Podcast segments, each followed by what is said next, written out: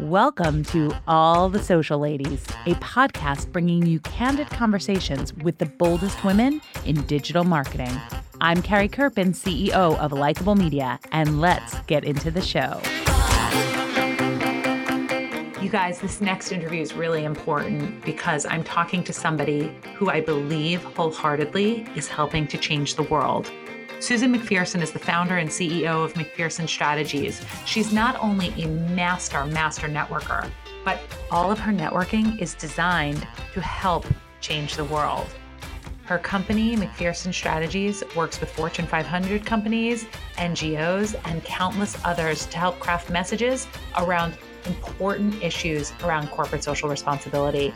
Not only is she helping them talk the talk, but she's helping them walk the walk. Take a listen as to how she does that and how social media plays a role in it.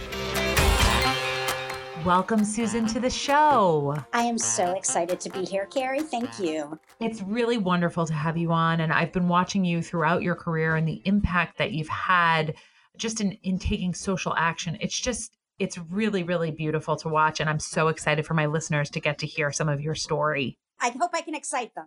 You will. You will. I know you will. So let's get started actually with the question that I opened with everybody with that I think I think will really give our listeners some insight into the type of change that you enact in the world. What are three moments in your career that you feel like have really helped define it and shape it? Well, I always say I've had nine lives, which probably should turn into ten lives at this point. But um, I would have to say three, and that's a tough call, but I'm going to narrow it. The first would probably be when I landed my, as we call our first real job, which was as a researcher at U S A Today in the eighties. And U S A Today was fairly new. And a big deal. And a very big deal. I mean, literally, you know, we think of like how much change social media and the internet have brought to the world of media. Well, U S A Today was another kind of major happening in the world of certainly the print news and even to a certain extent, uh, broadcast.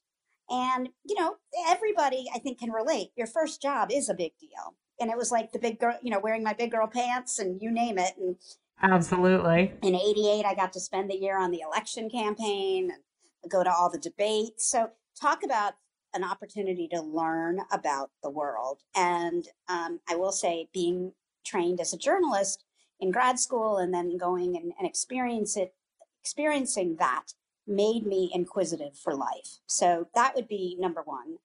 Um, number two, in the early two thousands, I had the wonderful opportunity to travel back and forth to China quite a bit to open up um, and help open up P R Newswire's offices in Beijing and Shanghai. And I have to say, if any of your listeners have not been to China at this point in time, go. I mean, just just from the standpoint of, you know, broadening your horizons into just how large and different and diverse the world is. Seeing, wow. seeing China, you know, and being able to go repeatedly was just a gift. And it also just made me, you know, granted, this was fifteen years ago, but it it helped me understand so much more about the world and what could be happening twenty, thirty, forty years from now in terms of, of who's going to be running the world, et cetera. Prior to China, were you very well traveled internationally? Absolutely. However, not to Asia. Um, mm. And I will say China, you know, given, I mean, again, this was fifteen years ago. So if I was to go back now to the places I visited, I probably wouldn't even recognize it. But to learn to do business in a culture so different from our own um, was just, it just provided a lot of insight that I don't think any practical education would have provided or even. I love that. Yeah. I love that because it's not just about being well traveled. That's why yeah. I knew, I knew that you had traveled prior. It's about seeing yeah. how they operate. Absolutely. It's a really good piece of advice for everybody. I love that. Well, and especially if your job can take you somewhere, uh, you know, whether it's living abroad, most certainly, but also in this case, you know, over the course of two years, I think I went maybe twelve to thirteen times. So, you know, it did allow me to really get, get a sense of not only the culture, but, you know, how it, it, to a certain extent, how the government works, how it, it is growing as a major global economic power. So anyhow, I'm always about whatever it's going to take to broaden your horizons. And that mm. was that was a gift that I had that. See, I did think about these things that you you asked me to think about. Um, I love it. And the third, de- the third one most, most ha- has to be the day I decided to open up my own company. And that was about five and a half years ago. I mean, I'd be a fool not to say that was a defining moment of my career. But what I didn't anticipate when I opened my company was that it five and a half years later, we'd still be in business. So, um, and that addresses the lack of confidence that I and so many women we know suffer yes. from. But what I can say to, to people now is, you know, if I can do it, anyone can do it. Um, and but so that's the, those are the three defining moments as I am stating on this freezing cold afternoon. It is actually, for our listeners, you will probably, by the time you hear this, this will be in your memory, uh, but it is definitely one of the coldest, coldest days on record mm-hmm. here in New York City, for sure. So Susan, tell us about McPherson Strategies. Tell me about what went into the starting of the company. Tell me what the company does and what your passion and purposes. Sure. Well, when I started it, it was literally a placeholder until I found the next big thing. And mm-hmm. it just continued to grow. And I'm proud to say, even at this point in time, five and a half years later, that about ninety-eight percent of the business has been inbound, um, which, you know, knock, wow. knock on wood, knock on China, knock on anything, knock, knock on plastic. I mean, I don't know. Well, I don't, I don't know how, you know, if that will continue, but I credit that to, for years, taking all those meetings when people would yeah. say, can you, can you provide an introduction? Can you help? And I often joke that it wasn't that twenty, twenty-five years ago, I sat there with the calculation, well, I'm going to come back and find you after I help you.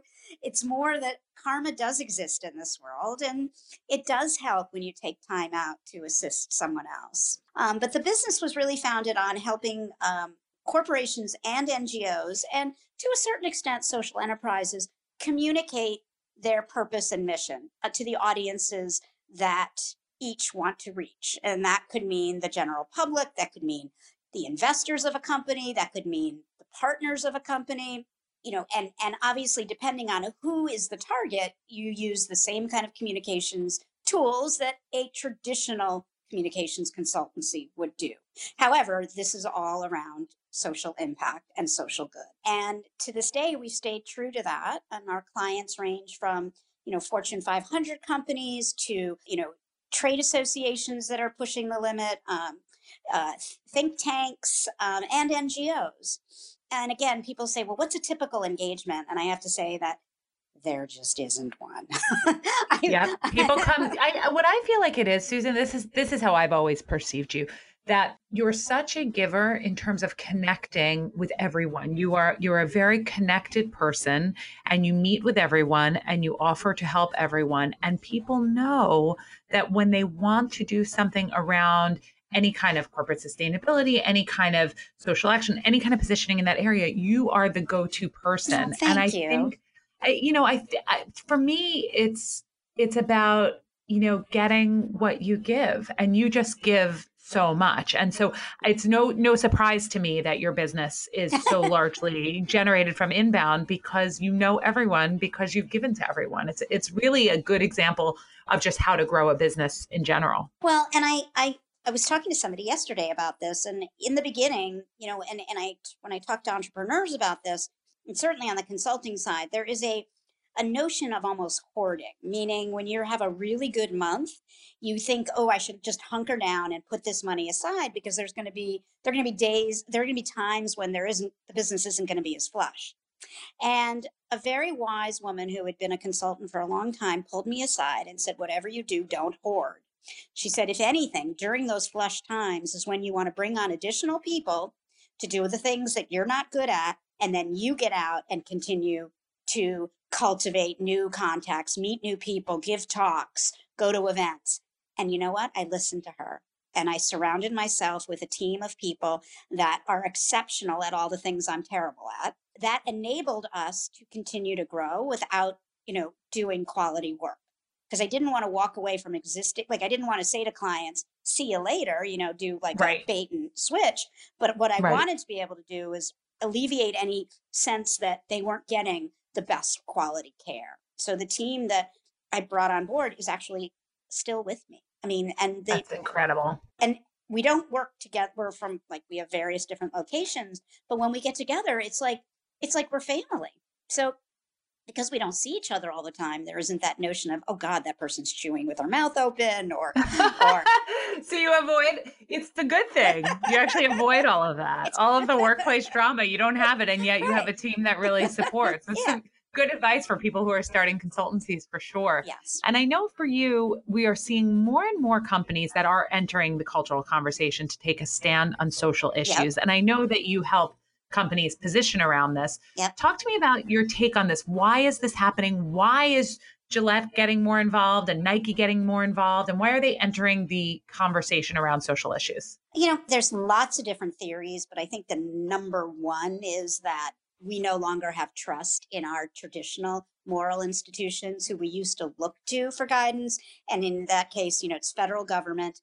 And of course, yes. faith-based. I mean, you know, I, I, and, and this is no, um, this is not to bring down religion in any shape, way, or yep. form. But, you know, when you look at the challenges the Catholic Church has faced it over all these years, it's leading people to look for other sources of inspiration and trust and purpose. And And companies have been smart to, to you know, jump on this.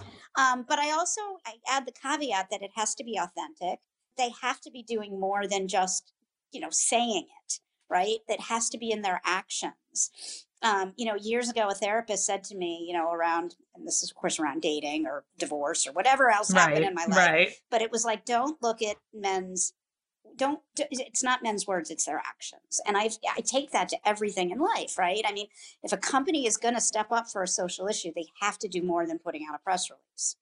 Absolutely. And I think that one of the things that led to this too is that there are so many powerful negative messages out there yes. from lobbying groups that have a lot of money. The brands who have a lot of money have decided to step up the same way like a celebrity uses their voice to try and impact change because they know their voice is powerful. A brand's power lies in the dollars that they have mm-hmm. to market. Well, and and in essence, the, it, it lies even more in the notion of connectivity um, with yes. their... Because in this day and age, when you can just go on and buy your, you know, those great new Manolos, uh, but on Amazon...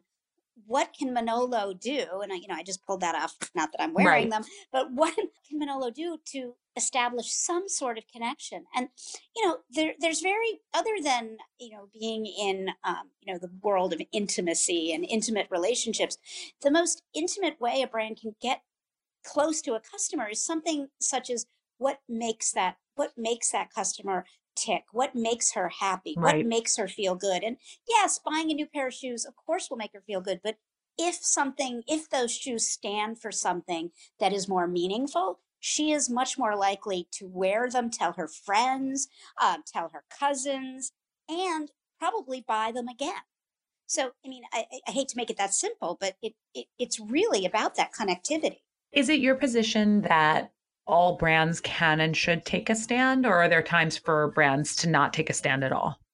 Again, I think only a brand should take a stand if they're going to put the full weight behind it, right? Yeah. Um, because if, if anything, you could run the risk of looking like it's fake, it's false, it's fake news. Um, you know, perfect case in point, right? We're we're right now trying to get corporations to stand up to support women's access to reproductive health. Now, yes. it would be really awful if a brand stepped up, but then, oh, by the way, they don't offer maternity, right? Mm. I mean, think how disingenuous that would be, right? Yes. Um, yes. So to me, you know, it's very much about making a concerted effort. And again, I don't think a brand needs to be perfect. I don't think a company needs to be perfect. I think it needs to show that it's making inroads and it's trying and it's being transparent. And inevitably, be, by being vulnerable, you will ingratiate yourselves to more people on a positive note than on a negative note of those who walk away because they don't believe in that particular cause. Absolutely. And I know you've been doing this, you know, in terms of corporate responsibility, you've been doing this a very long time. What are some of the biggest changes that you've seen over time with this? Well, again, you know, with, with, with this world that we live in today, where there's a zillion ways to communicate, it's no longer just about the one ad or the one press release. It is about going beyond the talk, getting your employees involved, getting the public involved, bringing in N G Os, and actually activating an entire program. it literally, you know, corporate responsibility for many years was literally the, the and this I'm speaking mainly to U S companies because it's different in other yes. parts of the world. But in the United States, it was doing what you could so that the government would stay out of your business and writing a check that this, to a, a cause that the C E O, usually a white male above the age of forty-five, believed in. I mean, that was traditional C S R in the United States. Yes. It is yes. now much more around what is it that's going to motivate our employees? What's going to keep our employees fulfilled? What is going to, mo- you know, what, you know, what are we going to do to limit and reduce our climate, you know, the risks for climate change? How can we be better stewards of the environment so that we cut costs? So it's always indeed tied to the business. I would like to think it's all about, you know, altruism, but it's not. These are businesses. They have shareholders. They have to show returns. But what's happening is, and, and this may sound overly optimistic, but what I have been seeing and what studies show is that if companies are more going along this path, they will likely see the results in the cash register. And their employees will stay on longer. They will be more likely to recommend to other employees to come to work. So in essence, you know, it's it's all about physically doing something and building it into the business. So it sounds like there's a more widely accepted understanding of the fact that if you do this, you can and will see business results. Absolutely. Absolutely. Wonderful. Wonderful. Okay. So the brands are bought in now, right? We got it. Hopefully we're optimistic. They're bought in. How do we then take that and share that purpose, share what they're trying to do authentically? Beyond just running one ad or a press release, like you said, how do you really weave this? How do you get brands to help weave this into the fiber of their being? Well, I mean, you make it part of every single department. You know, C S R used to be very siloed, but now you are seeing people with social impact located in various parts of the company. You'll have somebody in finance looking at E S G, um, meaning, you know, if if if a company wants to have investments from big mun- municipal funds, from, um, you know, from retirement funds, you know, the, the Wall Street investors of the world, that company has to prove that it is cutting its um, carbon footprint. Okay, so you have mm. people there. You have people in H R that are talking about all the, you know, the fact that the company matches donations, that the company philanthropically supports various organizations. You have, you know, certainly in marketing, you have people now that are trained to be actually talking about social impact. Um, of course, you still have maybe one or two people in corporate responsibility that's bringing this all together. But think of it as it's very embedded into different parts of the company that can then ignite it to the out, outside players. So I, I, I don't know if that makes sense. Sometimes I, I say, think of a firework that goes off and then the, the, the, the little spark goes to each different department of the company. I actually love this because it ties so nicely to what we do in social media. Yes. So it used to be in a company, you would have um, a whole department dedicated. When, when social media became a thing, they're like, okay, we need to build this huge internal social media group.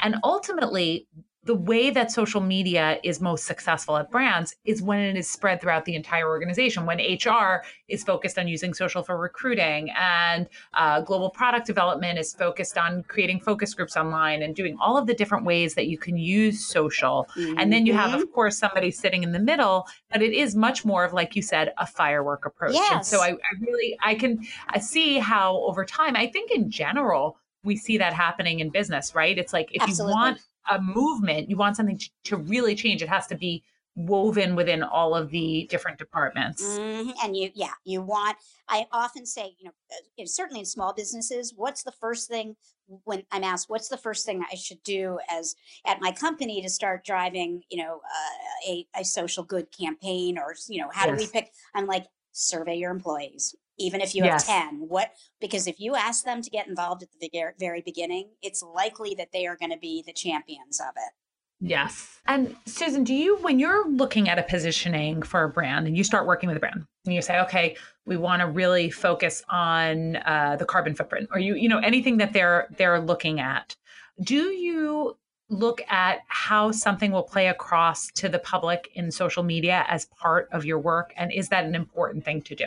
Absolutely. But again, the first thing we want to do is find out what are their goals? Who do they want to reach? Because we've worked with companies sometimes and only worked with them internally because they needed mm. to they needed to educate their own employee base long before they were going out into the public, right? But there's been other cases where we have helped them not only internalize it and get buy-in internally, but then once they have everybody excited, then they take it to the public and would do the type of thing that, you know, Likeable does. And that is ensuring that, you know, John Q. Public or, or let's say Joanna Q. Public can be responsive and know about. Um, we don't, you know, we're not, we're tiny. We don't have a big like design component, but we would partner yep. with a, yep. uh, you know, a third party to, to create that component or, you know, if it's a video, but it's always, it's really important. What, What is the organ? What is the company organization wanting to do, and how are they going to measure success from the beginning to to you know the end of of whatever they're trying to accomplish? And I think it's really important what you said, that the company must embrace it internally before you go externally, because that's part of what makes it authentic and true. Mm-hmm. And then you have you have all those internal employees that can become brand ambassadors. Absolutely. Okay, Susan, we're heading into the lightning round. Yay! Now, here's what we're going to so do. Excited. You ready? Yes. You're going to free your brain. You're going to free your mind. You're going to be like in a yoga meditative state. Okay. And I'm going to ask you like three questions. Okay. Three questions. Okay. And it's just whatever comes to your mind comes out of your mouth. Are you ready? Okay. Yeah, I'm ready. We're going into our state. Hold on. Oh, here we go. We're in a calm state. Okay. Okay, Susan McPherson, if you could use only one social network, which would you choose? Twitter. Really? Tell yes. me why. Uh, it's just, you know, I've been, it's second nature to me. I think of it as a big dinner party. Um, where I can be showcasing the good that people who come to my dinner party um, are doing. No, I'm kidding. No, I just find it. I learn so much on Twitter. Um, I, I know. And and unlike some of the others, I, yes, you can go down rabbit holes on Twitter, but at least you, you know, if you stay away from bots and things like that, you actually do learn a lot. Um, and I you do learn a you. lot. You do. It's hard not to get nagged out, though. You're such a positive force of oh. nature. How do you avoid getting nagged out? How do you not feel I don't like? No, I just, I there's there's also some pleasure in muting people that are mean. Yes. So, and, yes. you know, there's very other places in life you can actually mute people.